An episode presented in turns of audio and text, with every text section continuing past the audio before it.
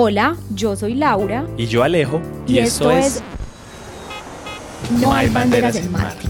Un espacio que hemos creado para compartir todas esas historias de viajes no posteadas. Con nuestros invitados abordamos el lado B, ese que pocos conocen, las decisiones, las experiencias y las consecuencias de irse, quedarse o volver. Hola, hola, bienvenidos a un nuevo episodio de No hay banderas en Marte. Seguimos aquí en Lima cazando historias, Alejo, y también ha sido la oportunidad para encuentros con viejos amigos.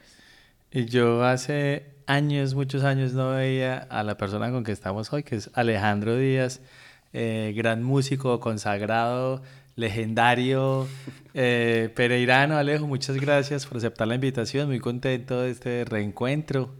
Y bueno, más en Lima, no, nunca me lo imaginé.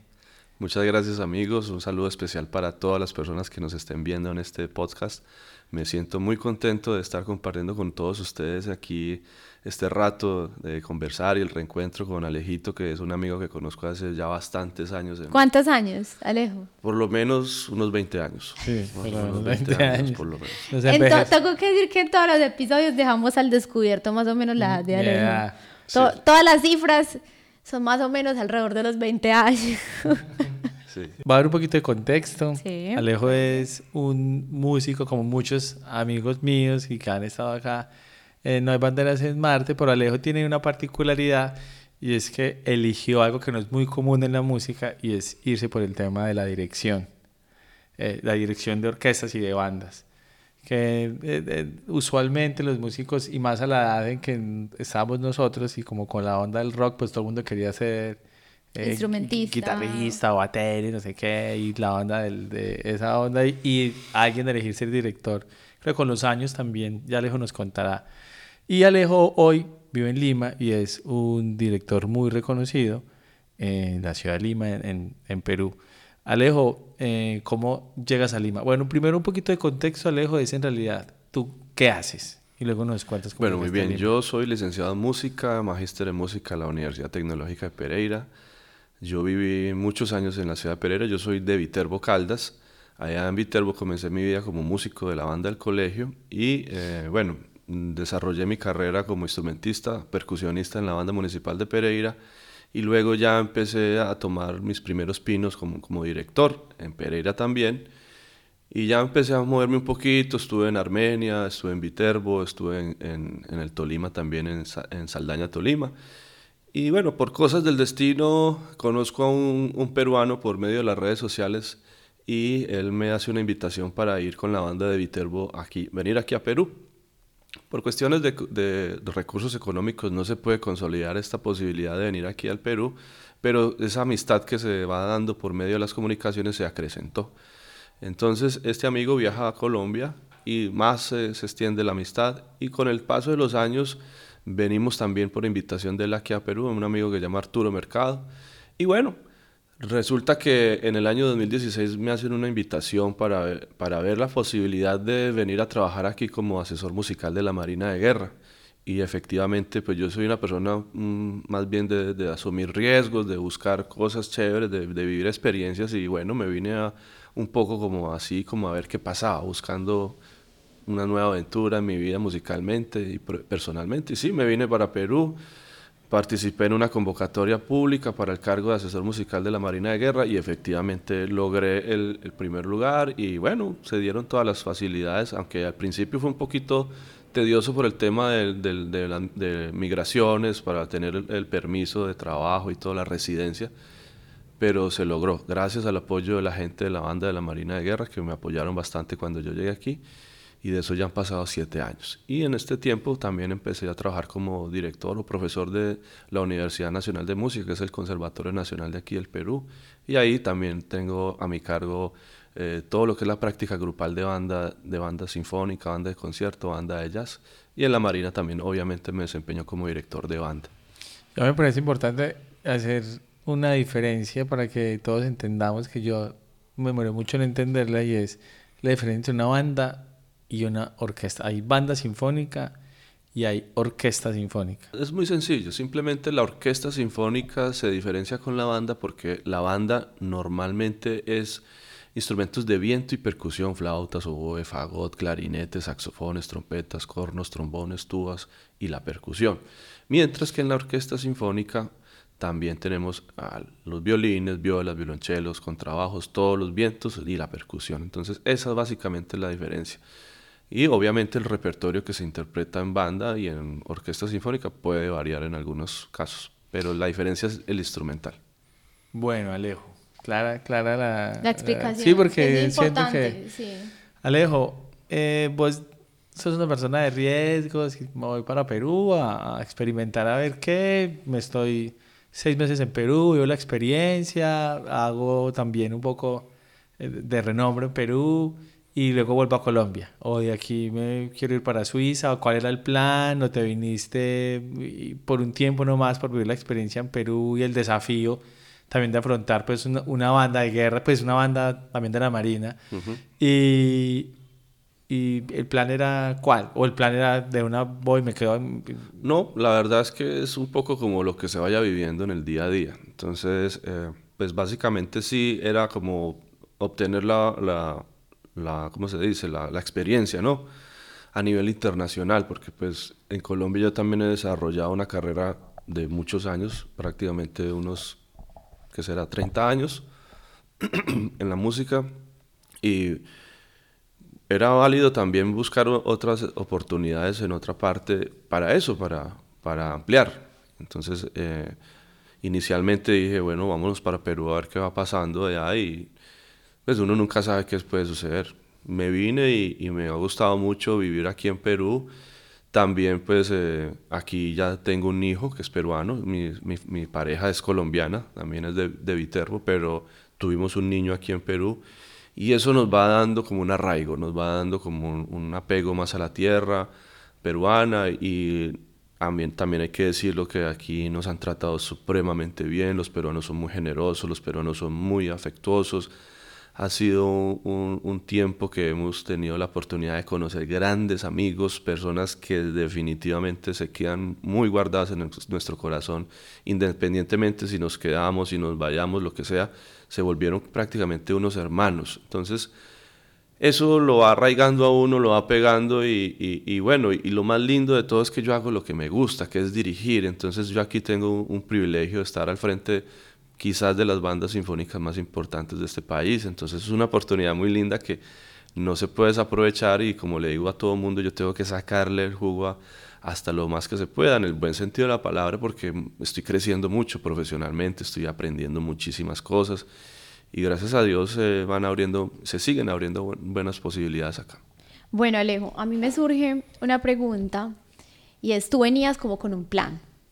A veces sucede que uno sale del país lleno de expectativas, con la maleta llena de ilusiones, con unas ideas y unos imaginarios en la cabeza y a veces cuando llega y se enfrenta con la realidad, puede ser o que supere las expectativas la realidad o que uno diga, uff, está como muy desubicado y la realidad no es tan maravillosa como yo me lo estaba imaginando. ¿Cómo viviste tú esa relación como expectativa versus realidad, sobre todo en la llegada, en ese proceso inicial de adaptación? Que uno está tan, como tan aturdido, que todo es diferente como uno lo venía haciendo, ¿no? Que en Colombia es haga esto y, eh, y, en otros países no, haga esto, más esto, más esto. Sí, claro, digamos que hay varios aspectos que hay que analizar en ese sentido, porque primero, eh, musicalmente, que es, digamos, la motivación número uno, eh, sí, llegué a un trabajo muy bueno con la Marina de Guerra, laboralmente muy estable, un salario pues, muy digno.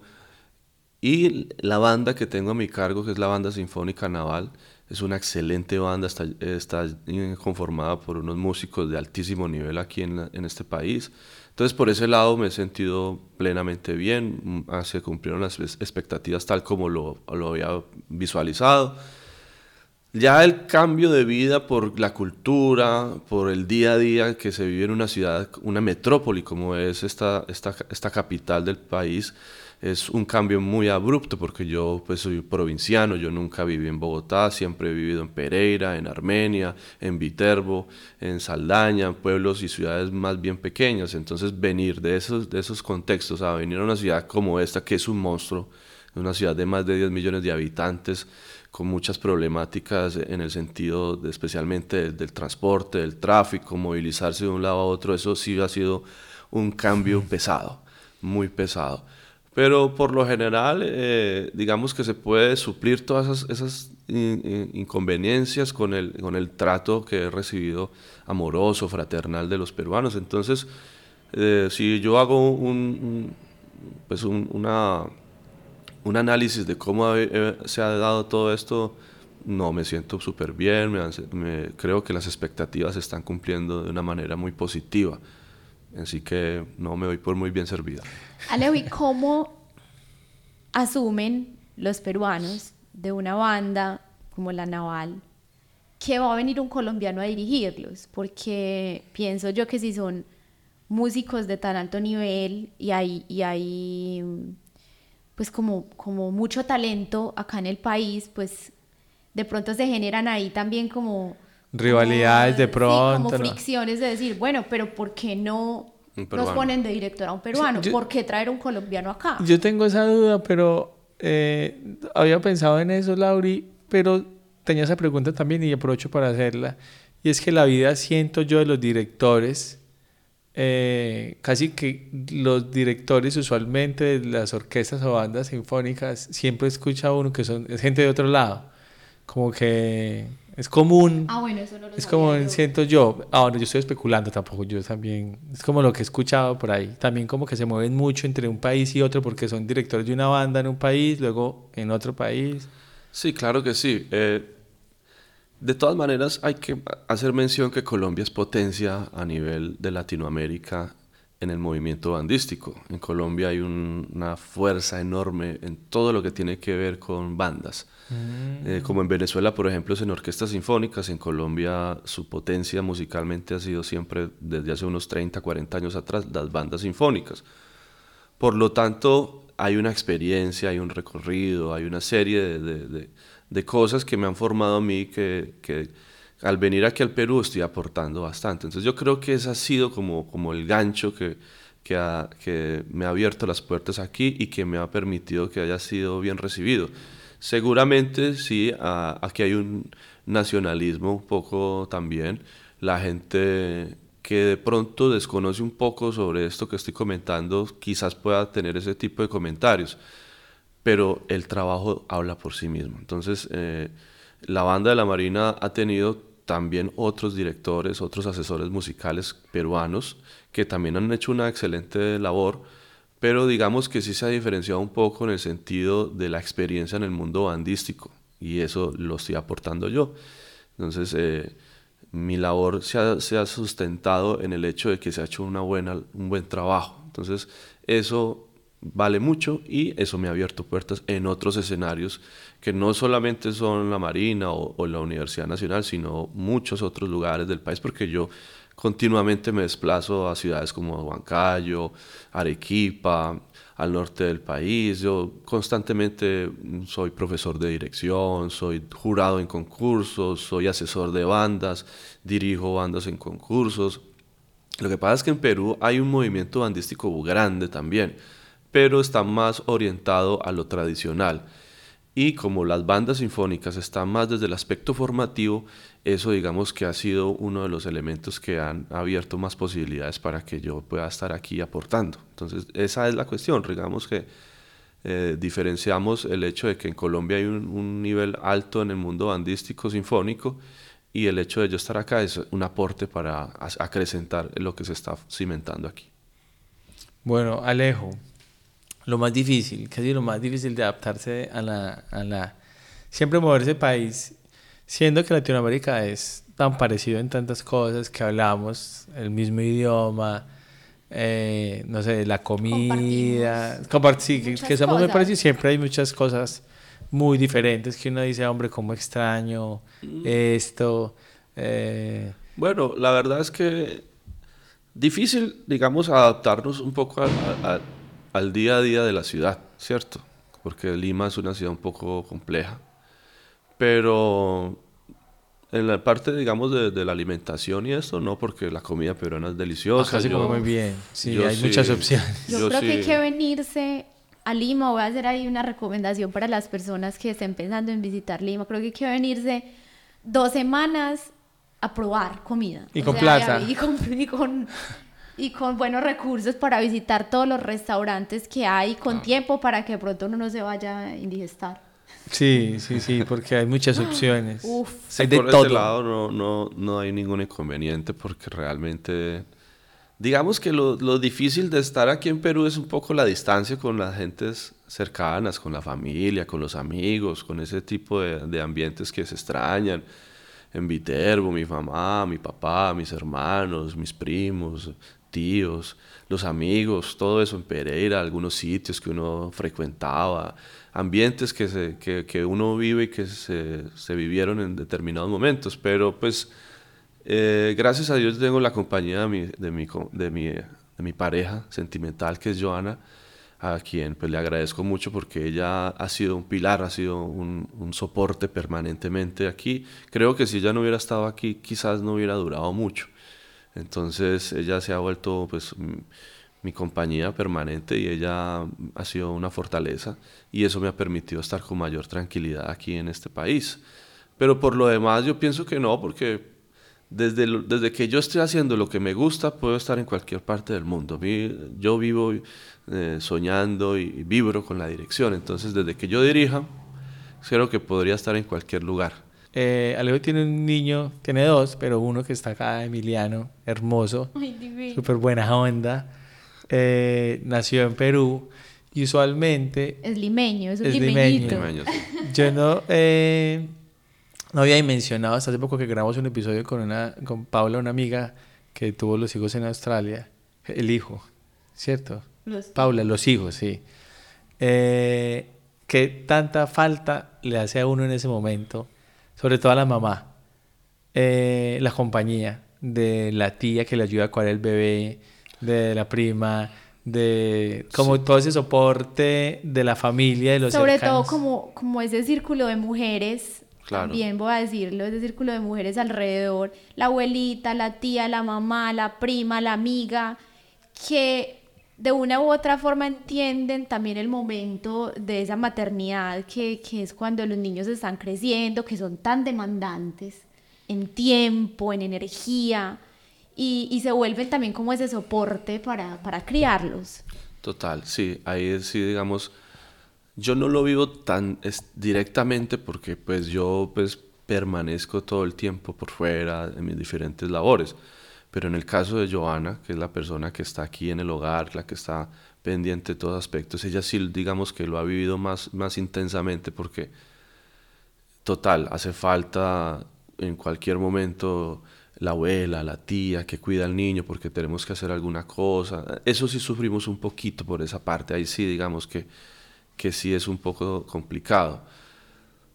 Eh, pero yo creería que también van apareciendo esas personitas que, que van ayudando, que van aportando un poco a, cubrir esas necesidades que se van dando. Entonces es un poquito difícil porque sí, definitivamente estamos solos en ese aspecto familiar pero sí tenemos muchas buenas amistades que también en determinado momento cubren esas necesidades. Y ahí quería llegar a lejos. ¿Vos crees que las relaciones eh, de amistades cuando estás por fuera se forman como un poco diferente a, a como se hacen en Colombia? Dicen que en Colombia, o no sé si es por la edad, como adolescentes, se hacen unos grandes amigos eh, con pinches, eh, compañeros de de profesión, de la academia, de fiesta también. Y uno se va con los amigos el resto de la vida y se vuelven los amigos de uno con los que uno como que se hizo adulto.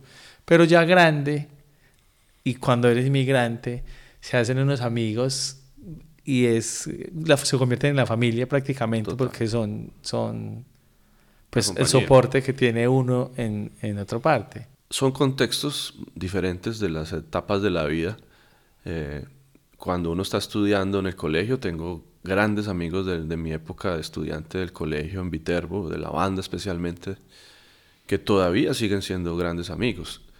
Tengo otros amigos de la ciudad de Pereira en mi época universitaria y en mi época como músico de la banda de Pereira y diferentes escenarios de allá y del eje cafetero, que todavía siguen siendo hermanos muy queridos.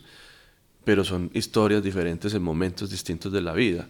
Ahora, en otra etapa, ya digamos más en un mundo profesional, un mundo artístico aquí en, Perú, he encontrado también grandes hermanos que, que, que quizás puede llegar a ser mm, igual o hasta mejores amigos, sin demeritar ni quitarle el valor a nadie pero no, por ese lado sí, el peruano es una persona muy especial. Cuando el peruano te toma cariño, el peruano te, te coge afecto, esa gente es maravillosa. Los peruanos yo de verdad que los quiero bastante, a mis amigos, a las personas que me rodean, porque son muy cariñosos, son muy generosos, desprendidos, serviciales, colaboradores. Y justo de eso, de eso quería hablar, un poco de las impresiones. Yo creo que Alejo ha tocado varios temas. Eh, que me parece interesante contrastarlo un poco con las primeras impresiones que tenemos nosotros.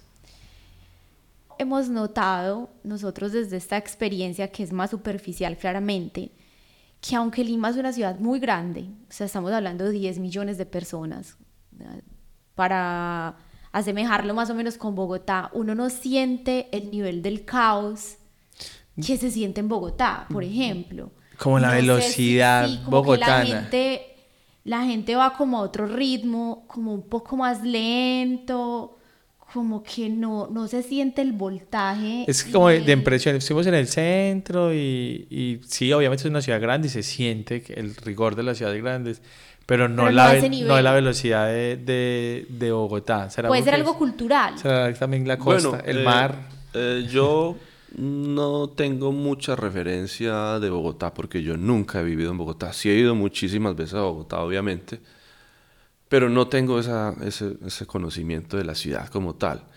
Pero a mí sí me parece que Lima es una ciudad pesada en el sentido, especialmente del tráfico. El tráfico limeño es un poco complicado, se, vive mucho del trancón, la demora del desplazamiento de un lado a otro. Eh, pero sí hay una diferencia entre el colombiano y el peruano. El peruano sí es un poco más tranquilo, eh, sin decir que, que, no haya eh, agite, no haya también, porque hay, hay, algunos limeños que sí tienen un poco esa, esa energía y, y, yo sí lo vivo en, en, mis días, porque sobre todo en el tema del transporte. Aquí hay una figura que de pronto en, Colombia no se ve, que es el cobrador ah, de las combis, de los buses. Y el que es cobrador y, y, yo no sé cómo se llama, el que va gritando. Sí, claro. Voy a explicar un poco. En la, combi es como una van. Una Un microbús, sí. Y hay una persona que el trabajo de él... Le ayuda al chofer. El que es el ayudante y va... Eh, avisando para Avisando la ruta la ruta del bus a los gritos. Y, va, y luego, y, luego, y luego cobra con los tickets. Entonces, ese, este personaje, este, este ícono de la vida de Perú, es un poco achorado, como le dicen acá en Perú, es, eh, cobra, te, eh, empuja, vamos, le pone ese ritmo. Y, eso, eso eh, digamos que cuando uno anda en, en, taxi, cuando uno anda en el metropolitano, de pronto es un poco más, más, más sosegado. Pero ya cuando tú andas en el transporte público, en, la, en la buseta que decimos en Colombia, o en la combi, que es como una microbús, y es otro ritmo muy diferente. Te tienes que bajar de uno, ir a tomar otro y se siente el peso del tráfico, la gente corriendo. Y eso, esas cosas que quizás también pasan en Bogotá. Pero bueno, vuelvo y digo, yo no he estado en Bogotá así tan asentado. Sí, las ciudades, las ciudades grandes tienen... Puede ser lo que hemos mencionado por ahí en, en algunos episodios. Y es que cuando uno llega a un lugar, pues como no tiene tantos prejuicios, está viviendo un poco la experiencia de una forma más desparpajada. Yo incluso me sentía súper segura en el centro de Lima y hemos escuchado, o sea, nos montamos a un taxi, uy, pero mucho cuidado, que es peligroso, acá en Lima hay mucha inseguridad. Y pues la verdad uno, uno está como, como tan desvinculado de la historia que uno está concentrado en vivir la experiencia de una forma muy natural y no tiene como como todos esos imaginarios que ya va construyendo uno con el tiempo. Entonces también la imagen que se va creando pues es, diferente. También hay otra, y en cuanto a la amistad, lo que decía Alejo, Lauri, es que eh, nosotros como nuestra forma de ser es tan, tan... Hola, ¿cómo estás? Eh, ¿Qué necesitas? Sobre todo en nuestra región. Eh, ¿Cómo está, amigo? ¿Qué necesita? ¿En qué le puedo ayudar? y eso da la impresión de primerazo de que la gente es es, más amable. Yo siento que acá la gente es un poco... Eso, porque esa era la otra impresión. Que tú has hablado mucho del, del peruano, pues de su generosidad, de su fraternidad y un poco la impresión nuestra, que incluso ya lo, ya lo habíamos hablado Alejo y yo, es que son... Sí. De primerazo, de primerazo un poquito más... Lo justo, lo necesario. Pienso que hay que analizar varias cosas. Primero, eh, retomando un poco, yo, yo pienso que Lima y Bogotá sí rivalizan un poco en, ese, en, en esa confrontación de qué ciudades más o menos. Más caóticas. Yo creo que si están... si hay una diferencia es muy leve. Es muy leve. Ahora, el otro aspecto es que Lima sí es más segura que Bogotá, sin decir que sea una panacea de seguridad, pero frente a Colombia y, Perú sí es un poco más tranquilo Perú que, Colombia. Sí hay situaciones y lamentablemente a medida que ha ido pasando el tiempo se ha venido desmejorando eh, debido al ingreso de muchos extranjeros que han mm. estado aquí llegando a este país, entonces también eso se ha visto muchas situaciones. Pero definitivamente, y yo lo digo ya con conocimiento de causa, que Colombia es más inseguro que Perú. Vuelvo y repito, también hay cosas en Perú. Y lo otro, la última parte de la pregunta es que Perú está, eh, Lima está lleno de, está conformada por todas las partes del país.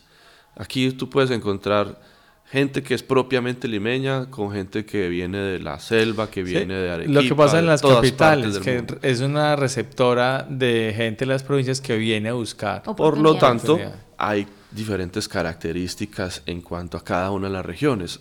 El peruano, hay gente que es muy mosca, que es muy fly, que es muy agitada, como lo puede ser el, el, chalaco, la gente de aquí del Callao, como lo es el limeño de algunos sectores, del Agustino, del cercado de Lima, de, de, de, estas, de estas partes más, más aquí, de los conos, de, de, las diferentes localidades de aquí del Perú, tiene otro, otro movimiento.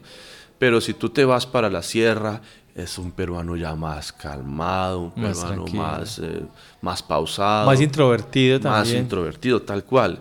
Entonces eso también, eh, cuando tú vas a, un sitio público, un restaurante o algún servicio de estos, vas a notar que si te atiende un, chalaco, tiene otra onda, si te atiende una persona que viene de la sierra, tiene otra onda. Si, entonces se diferencia, se nota esa, esas circunstancias. Pero de por sí el colombiano sí es mucho más abierto, por lo menos el paisa, que somos nosotros, digamos que también quizás los costeños también pueden ser, tienen mucha más mm. entrada, tienen un ritmo más acelerado para conversar, para entrar, para eh, confraternizar con la gente. Entonces, sí, ahí sí hay una diferencia cultural. Alejo, ¿cuál dirías vos que es la migración más grande de Latinoamérica que, que ha recibido Lima? Ahora últimamente y como en todos los últimamente de Venezuela donde está llegando, se estima que aquí hay un millón de venezolanos, creo.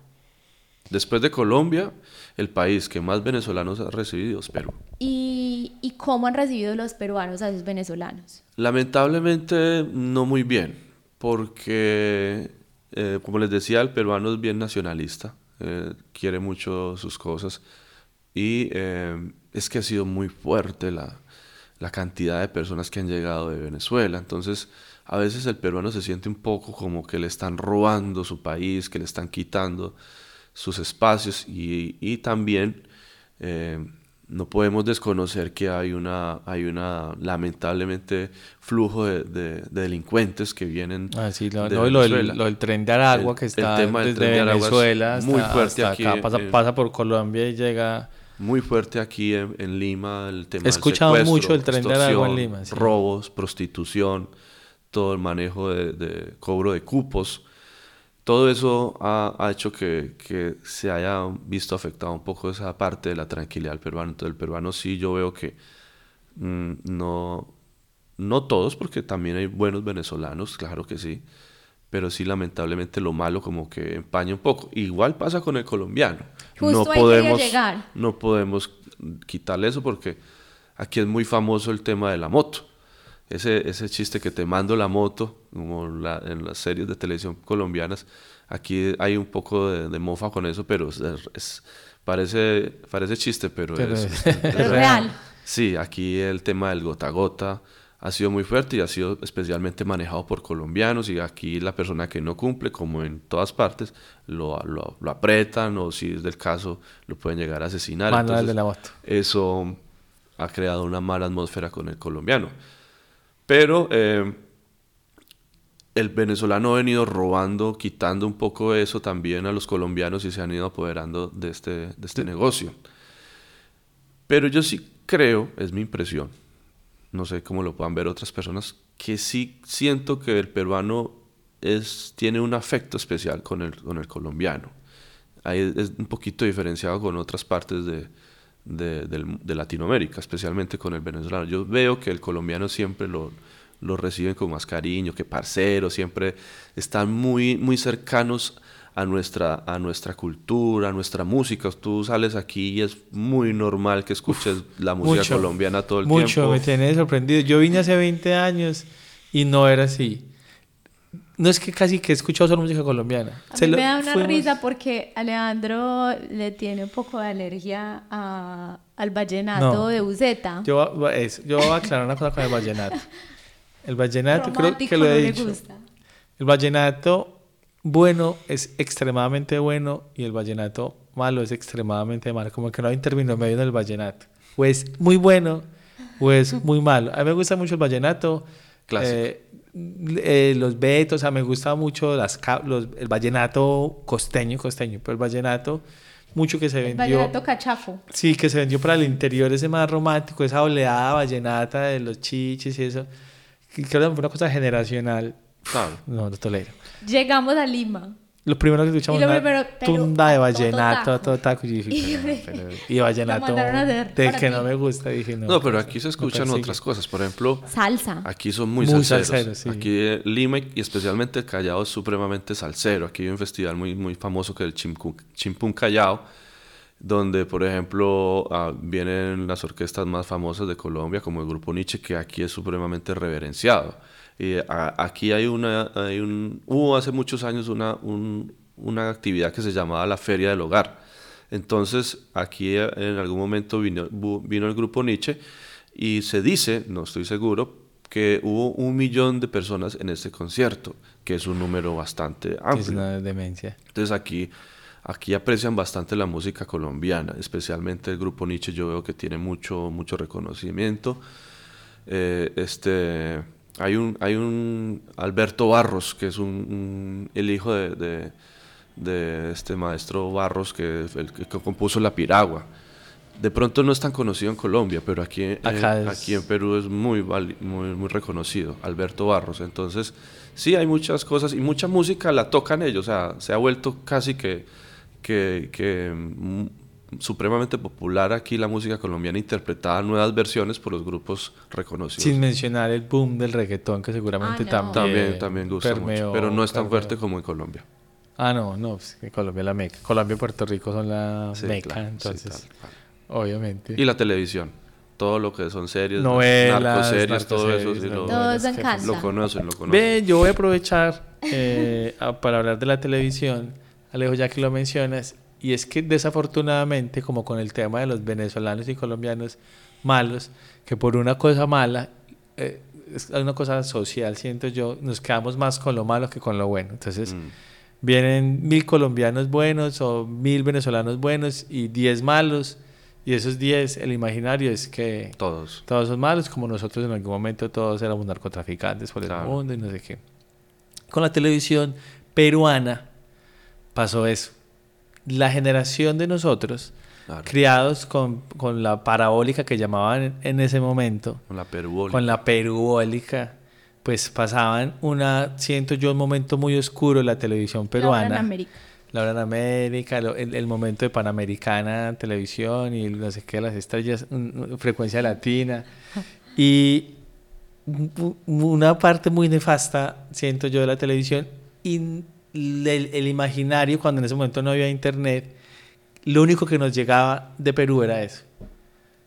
Y el, el casi que el se volvió un chiste para nosotros. Mm, claro. porque Laura. señorita Laura veíamos una, una parte muy, muy paila del, tema, del tema social peruano y y claro, nosotros nos reímos y decimos, ah, Perú no sé qué, y cuando uno viene, yo que vine cuando todavía no había internet, yo decía, pero, no tiene nada que ver es, Lima es una mega ciudad, incluso para ese momento yo creo que por el tema del turismo con más infraestructura que Bogotá turística, con una recepción gigante de turistas, con más población, siento yo eh, que hablaba inglés por el mismo, por el, la misma necesidad de la infraestructura que tenían que crear para, para atender el, el, turismo.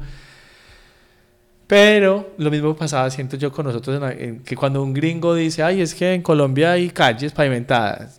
Y yo decía, ¿Cómo así, Pero amigo? ¿cómo así? Eso no era pura selva. ¿Cómo así, mi querido amigo? Un poco eso. Hay un imaginario, se crea un imaginario para una... No sé si las nuevas generaciones lo perciban así, pues con internet, casi que solo es abrir Google y mirar.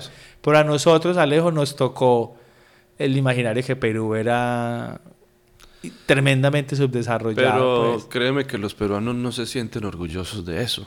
Con ah, los amigos míos que de pronto uno les, les toca ese tema de, de Laura especialmente no les gusta, no se sienten representados, digamos que eso lo, mm, lo sacan del tema, no les gusta mucho ese tema. Igual le pasa con el tema del presidente Fujimori, con el tema de, su asesor este, Montesinos. Hay algunos temas que no son muy bien vistos y no, no, no se, digamos que no los dan con ese, con ese orgullo, con esa manera así. Pero mm, yo la, la, verdad no me fijo mucho en esas cosas de, de, eso. Hay de todo un poco. Sí. No, esto es una pirámide social muy amplia que tiene de, personas de muy bajos recursos con ciertas características y de ahí en adelante también otras personas con una formación intelectual supremamente alta, gente que artísticamente pero ha ofertado habla con ellos y son personas que tienen un léxico maravilloso, gente con la que uno se puede entender perfectamente. Entonces, hay de todo, no, no se puede generalizar. ¿Cuál dirías tú, Alejo, que es como el, el problema que más agobia en este momento a, a, Perú como país?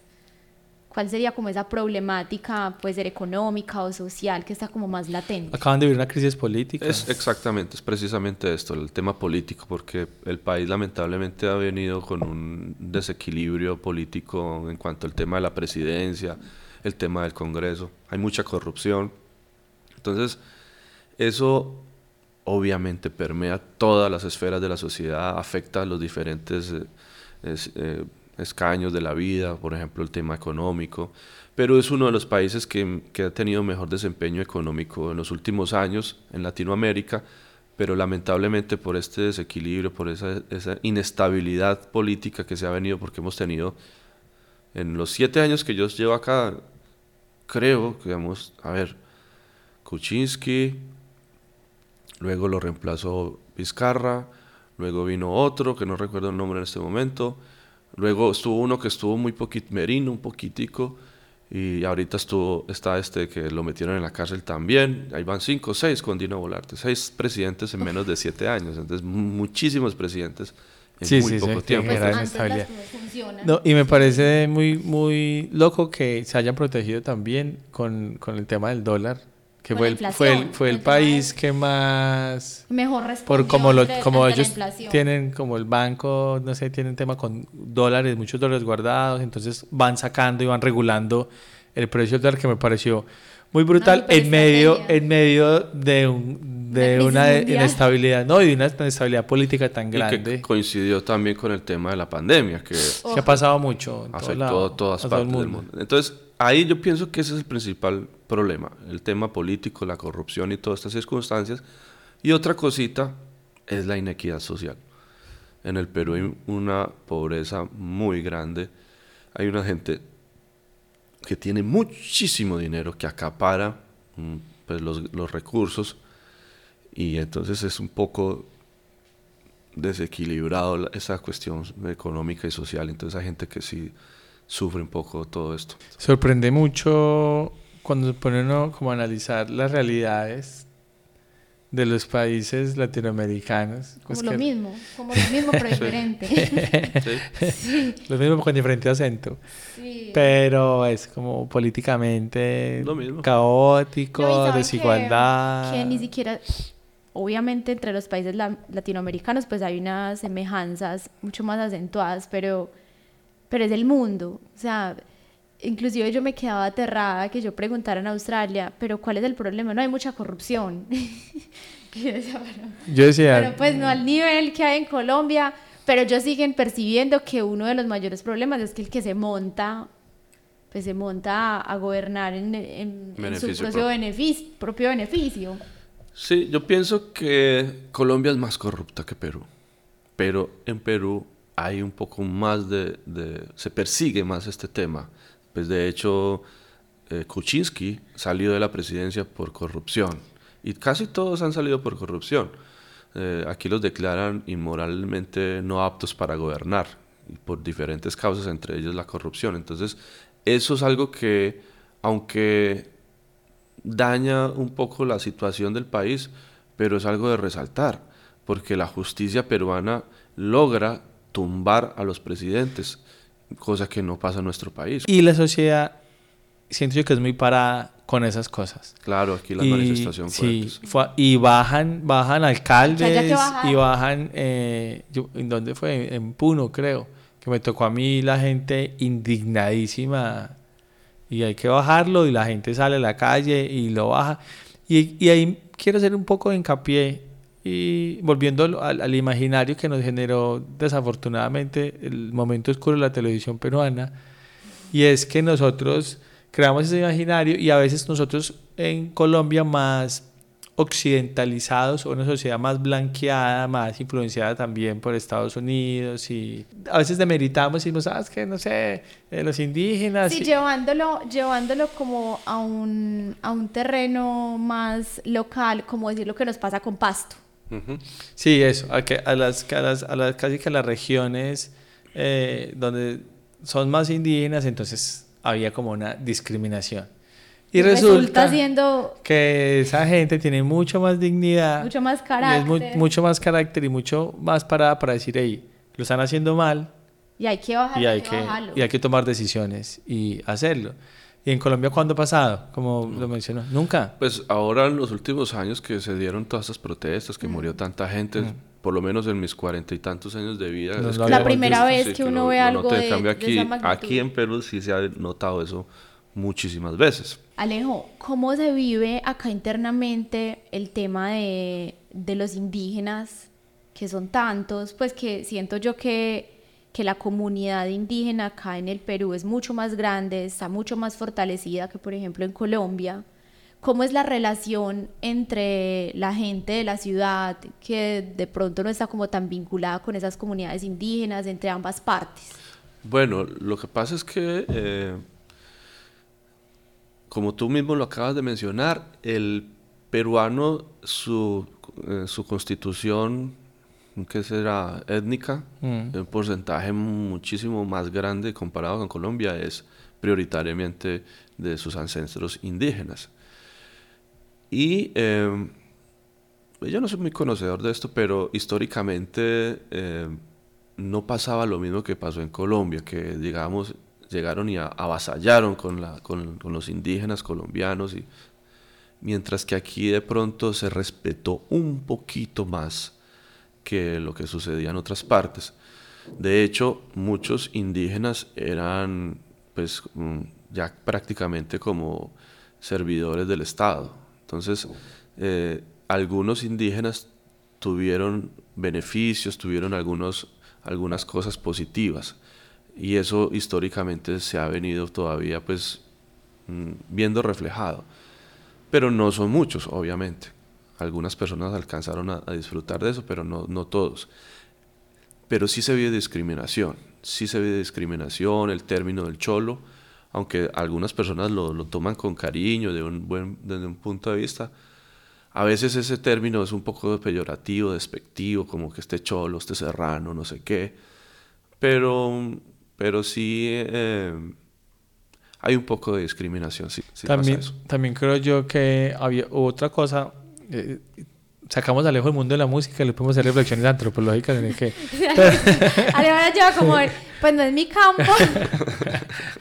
no, pero también, yo también voy a especular en algo. Y no, pero igual nos parece muy interesante. No, porque son percepciones. No es nuestro campo, pero cómo uno lo vive. Pero a mí me gusta y yo leo y me trato de empaparme. También siento yo que... Eh, pues aquí había una fortaleza inca, o sea, en realidad esta era la meca donde los indígenas estaban más organizados y lo que siento yo fue que también resistieron más a la corona de lo que nos pasó a nosotros. También era un pueblo eh, guerrero, colonizador, que y se estaba expandiendo también por Latinoamérica. y siento que les tocó más duro a los españoles. En Colombia seguramente eh, fue diferente y pues acabaron Pero justo por eso me parecía muy interesante entender cómo es la relación entre quienes se identifican como indígenas y quienes se han apartado un poco y, étnicamente diciendo yo, yo me considero más, más blanco, más mestizo, más... Más criollo, es el término. ¿cómo es, ¿Cómo es esa relación? Pero igual en Colombia hay mucha discriminación. ah, no, en Colombia hay muchísima. Y pensé que de pronto acá, por el tema de que ellos han sido tan fuertes y han resistido tanto, pues se ganaron también una posición dentro de la sociedad un poco más igual a la de los otros, aunque los otros hayan ido ganando más espacio. Es decir, no, es que muchas cosas de las que tenemos hoy se las debemos también a estas comunidades, a la resistencia de estas comunidades. Entonces que fuera como un poco también de respeto, pues como de pronto otras dinámicas que uno en Colombia no ve. Sí, hay indígenas que tienen mucho dinero. Aquí hay gente que, especialmente en el sur del, del país, que son ya eh, mm, etnias, eh, em, ¿cómo es que se llaman ellos? Allá son los aymaras, y los quechas parlantes esa gente por allá tiene buenos recursos, son muy negociantes. Hay gente que, y lo mismo pasa en algunos sectores como, como Junín en Huancayo, que hay gente que es poderosa, muy comerciantes y que tienen muy buenas condiciones de vida. Así que como hay indígenas que están muy olvidados y muy descuidados, también hay otros indígenas que tienen mucho dinero, que están bien ubicados, que tienen diversas posibilidades, pero sí se vive la discriminación. Inclusive me sorprendió porque estábamos en estos días en el centro de la ciudad, pues como caminando, y había una protesta, muchos indígenas dentro de la protesta, y vimos en un par de ocasiones que eran las indígenas así con sus trencitas, pues toda su, su vestimenta y su estética indígena, y va sacando de un bolsito tejido un iPhone 15 y yo dije, pero no me, pues me pareció un contraste. En que en Colombia eso no, que en Colombia eso no lo, no lo veríamos. Claro, claro. Aquí hay mucho comercio, se mueve mucho, la moneda se mueve bastante. Perú, y creo que, no creo que Perú en general, es un país que hace, lleva una época dorada muy larga de turismo, muy, muy larga. O sea, creo que Machu Picchu encabezó ese tema. En algún momento fue... Arrastrado pues miles de cosas que también ha traído mucho progreso, porque el turismo, pues sí, por unos lados, y lo hemos hablado nosotros varias oportunidades acá, que por unos lados pues tiene, tiene como una cara muy bonita, pero también una cara muy oscura. ¿Cómo, cómo es esa eh, relación, cómo es esa percepción que tú sientes que el peruano tiene con el turista, sobre todo con el turista europeo, con el turista gringo. Este país es un país eminentemente turístico. Aquí hay una fortaleza grandísima en todo lo que tiene que ver con el tema arqueológico, todo el tema histórico, lo cual llama mucho la atención, además de su diversidad paisajística, todas estas, estas características que lo hacen un destino turístico muy atractivo. Entonces, por lo tanto, el turismo es un renglón muy importante en la economía peruana lo que hace que simplemente se vea como un negocio. Y e, eso a cualquier persona, pues lo que significa recursos, dinero, pues, la atención. Va, va, a abrirle las puertas a, a, cualquier persona de una manera pues muy positiva. Así que el peruano recibe muy bien a los turistas en ese sentido porque saben que ahí van a encontrar lo que buscan, el dinero. Entonces, en ese sentido sí pienso que yo, yo pienso que sí hay una, hay una buena receptividad lo que sí es que no es la misma, mm, el mismo trato, digamos, cálido que, ofrecemos nosotros en Colombia en cuanto al servicio. Hay que diferenciar eso porque eh, no quiero parecer que me estoy contradiciendo. El peruano, cuando tú lo conoces, cuando ya estás ahí en medio de ellos, son personas muy maravillosas. Pero como ustedes mismos lo han sentido, lo han percibido, ya a veces el trato del servicio, esas cosas no es, tiene tanta calidez como de pronto lo, somos nosotros en Colombia, que tú llegas a un local y muy buenas tardes, ¿en qué le puedo servir? Por favor, que pueda, ese tipo de cosas. Aquí de pronto la gente eh, no, no, no acostumbra tanto. Sí, de primerazo no, no son más, más fríos. A un local que vendían como cables y cosas para celulares y tú dijiste, buenas noches, ¿cómo está? Y la señora se mirando a los niños. Me sorprendió mucho eso, como que yo digo, hola, ¿cómo estás? Y la gente como... Así, en silencio, y se quedó mirándolo así. Y yo decía, pero qué momento tan incómodo. sí, ¿Qué hago? Es muy usual eso, sí. Igual me pasó alguna vez en España, o sea, uno como que buenos días, ah, ¿cómo está? No, aquí no, aquí es ¿A hola. qué viene? O dígame de una vez que necesita y Aquí es solo hola o, buenas. Buenas, eh, por favor, tal cosa. Y ya. Pero eso, eh, no, eso no quiere decir que... Nosotros hablamos mucho de esto, Alejo, y es que a veces uno cree que la forma... Hay formas buenas y malas, y que la forma buena es la de uno, y que la otra forma eh, no necesariamente es mala. tiene una forma diferente de hacerlo. Y, Lo que pasa es que sí, nosotros estamos acostumbrados a eso. Ah, nosotros nos, nos, enseñan desde niños a saludar. Para nosotros es muy importante el saludo en mm. Colombia. El buenos días, ¿cómo amaneció? Eh, muchas gracias, hasta luego, eh, por favor, sí señor, cosas que no... a uno, por ejemplo, yo recuerdo que mi niña siempre me, me inculcaron eh, tal cosa me preguntaba mi mamá, mi papá, mis tíos, abuelos, y uno, ¿qué? No. Sí, señor. O señor. Así se demore más. Así se llama Así se demore más, sí, es tal cual. Entonces, esas cositas son muy propias de nuestra cultura y eso no se ve en otras partes y uno choca un poco con eso, pero vuelvo y les digo, el peruano, cuando ya te deja entrar en su cotidianidad, en su, en su, en su medio, es maravilloso. Súper querido. Ahora nosotros Mm, bueno, vamos a contarle a las personas que estamos en la casa de Alejo, que nos abrió muy amablemente las puertas de su hogar. Y nos invitó a desayunar. Y nos invitó a desayunar para, para grabar este episodio. Y veníamos en un taxi y el conductor, un venezolano. Entonces, eh, Alejandro se vino conversando los 30 minutos de viaje con el conductor de todos los temas. Y yo escuchando. Y entonces él decía que que hay muchas diferencias culturales entre los venezolanos y los peruanos, que definitivamente los peruanos eh, son mucho más machistas, que tienen una cultura como mucho más atrasada. Bueno, estaba también, también, como, un poco, como, ofendido. los venezolanos suelen tener un, poquito sí, estaba, la verdad, como que se estaba desahogando contigo. Estaba súper ofendido diciendo, ah, que esta gente. Pero sí quería preguntarte a ti que también lo has vivido como desde otro escenario. Eh, ¿Cómo has percibido tú esas diferencias culturales que existen entre los colombianos? ¿Cómo estamos criados nosotros? Como todas esas dinámicas que vamos aprendiendo pues a lo largo de los años y cómo se viven acá. El tema de las relaciones, el tema de las parejas, el tema de, del machismo. De crear un hijo.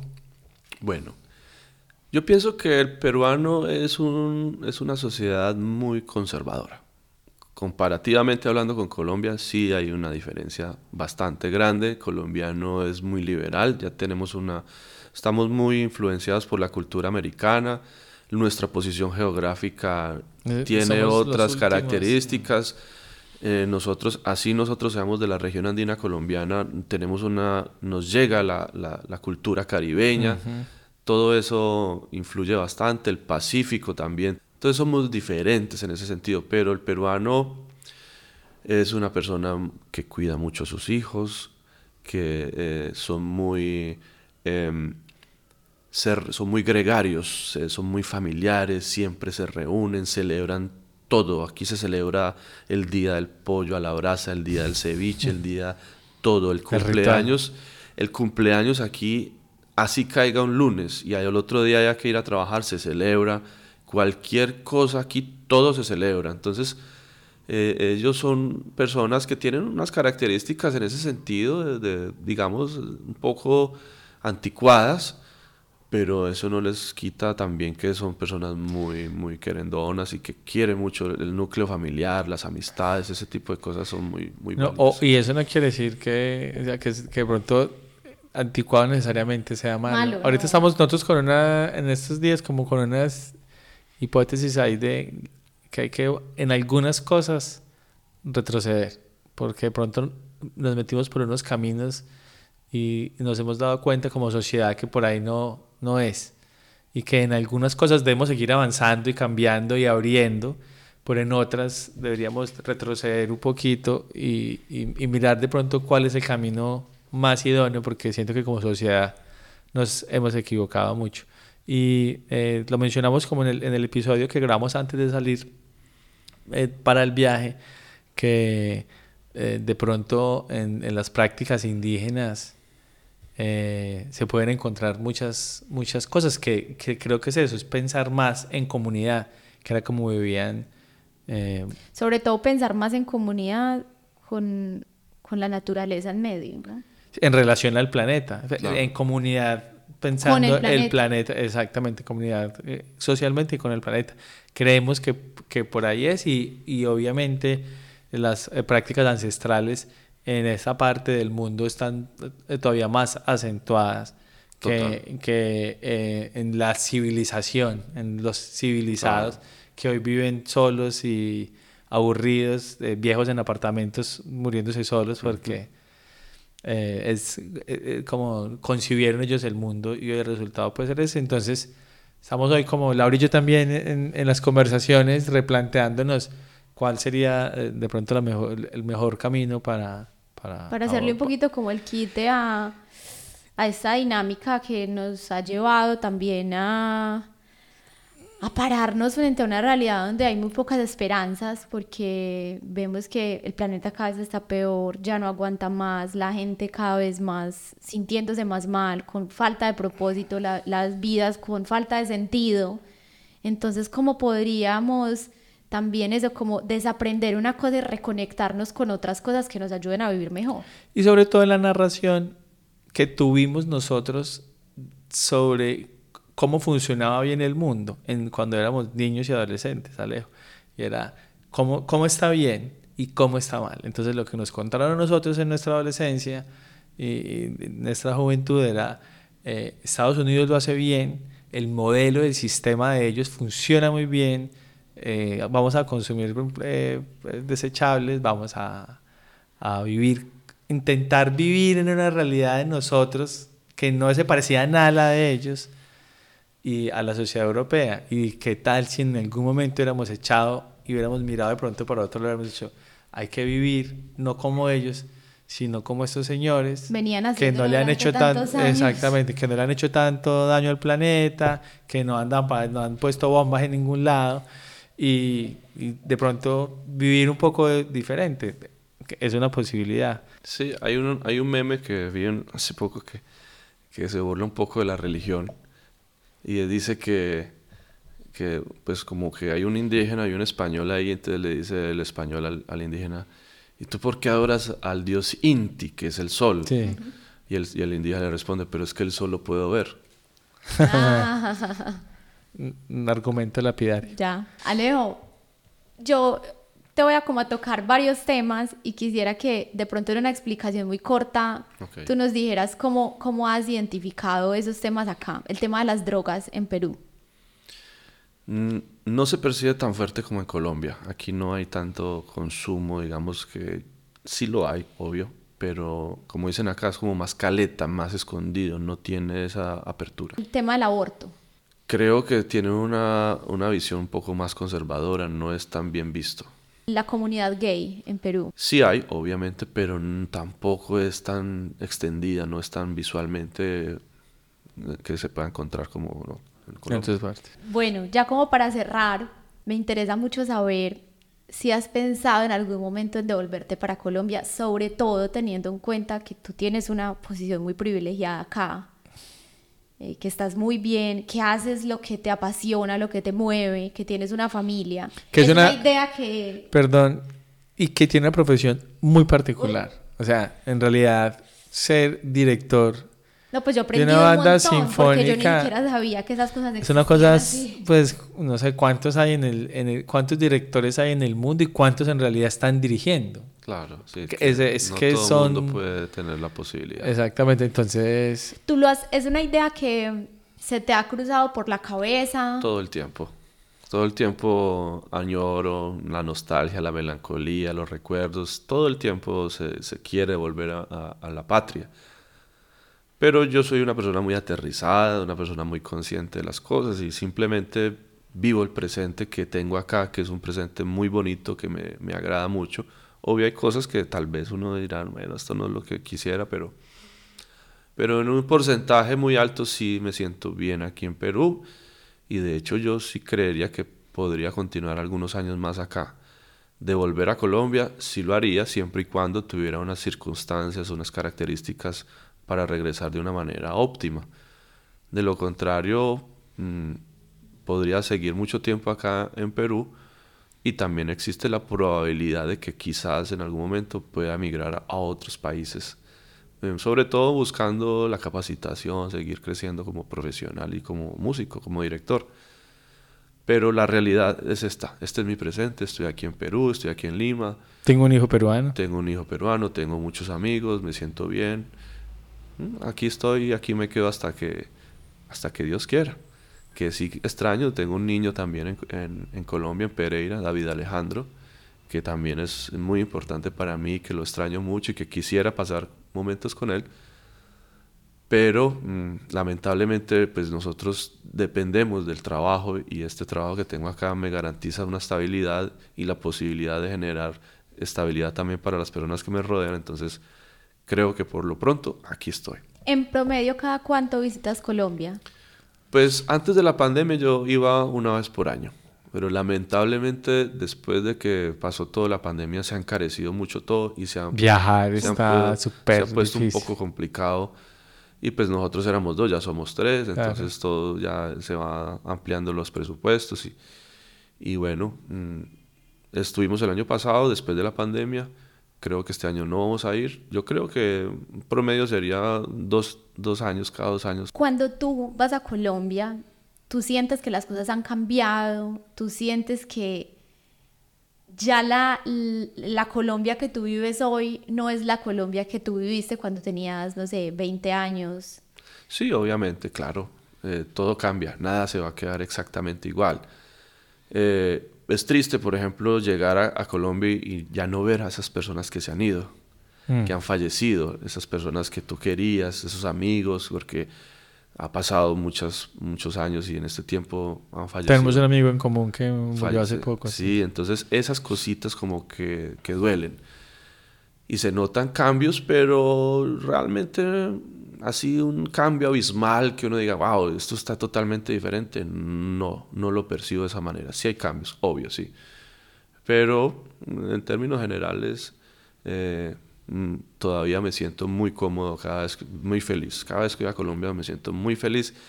Y gracias a Dios, yo tengo mucha gente que me quiere, muchísima gente. Aquí, en cualquier parte que yo vaya, a la gente me, me, me recibe muy bien. Entonces, eso te hace estar tranquilo, te hace sentir ¿En casa?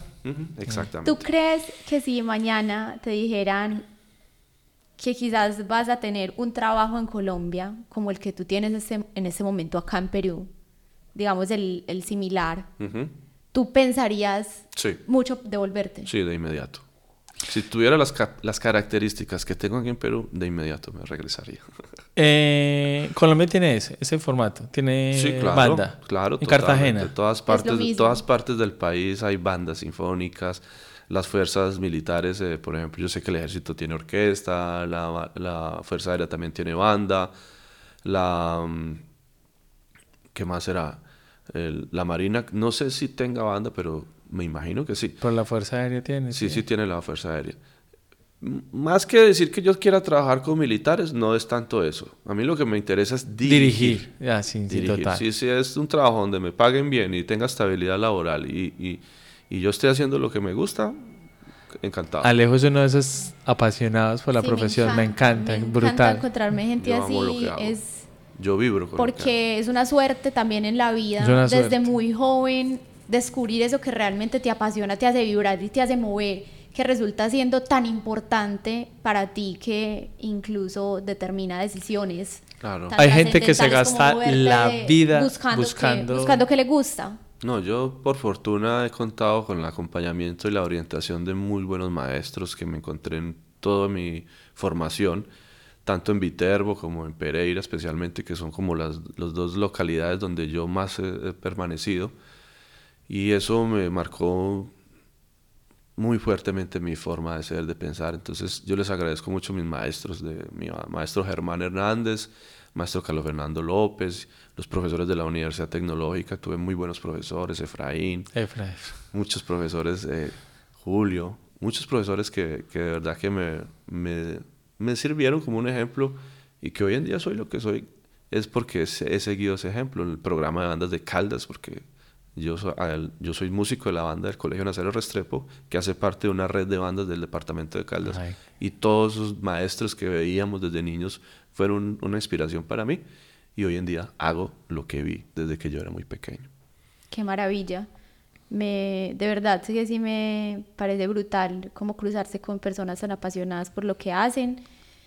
Y queríamos, Alejo, agradecerte mucho por este espacio. Nos llena también como de mucho orgullo y mucha admiración saber que hay colombianos en diferentes partes del mundo, en este caso acá en Perú, en Lima, eh, también dejando como el nombre del país muy en alto, haciendo cosas tan importantes. Que todos los colombianos que vienen, no, eh, vienen a, hacer cagadas. Ni, todos somos familiares de Pablo. sí, exactamente, sino que hay... Y, o, no quiero demeritar a los ingenieros, Lauri, tú ingeniera. Que tú Ay, no desaprovecho oportunidad. No, pero que usualmente pues como es los empresarios o se hizo una gran negociación de minería con no sé qué, que está, me parece brutal por la economía de los países y por la unión de los pueblos, pero que a través del arte también, que estemos exportando arte. Brutal. Me parece eh, increíble tener un representante Exactamente, me parece brutal. Y que ha sido un camino